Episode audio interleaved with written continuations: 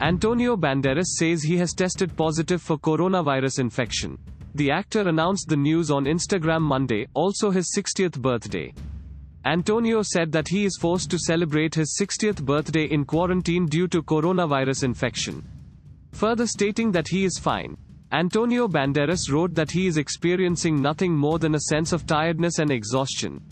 Thanks for listening to the latest news Suno. Download the free latest news Suno app to listen news in less than 60 seconds.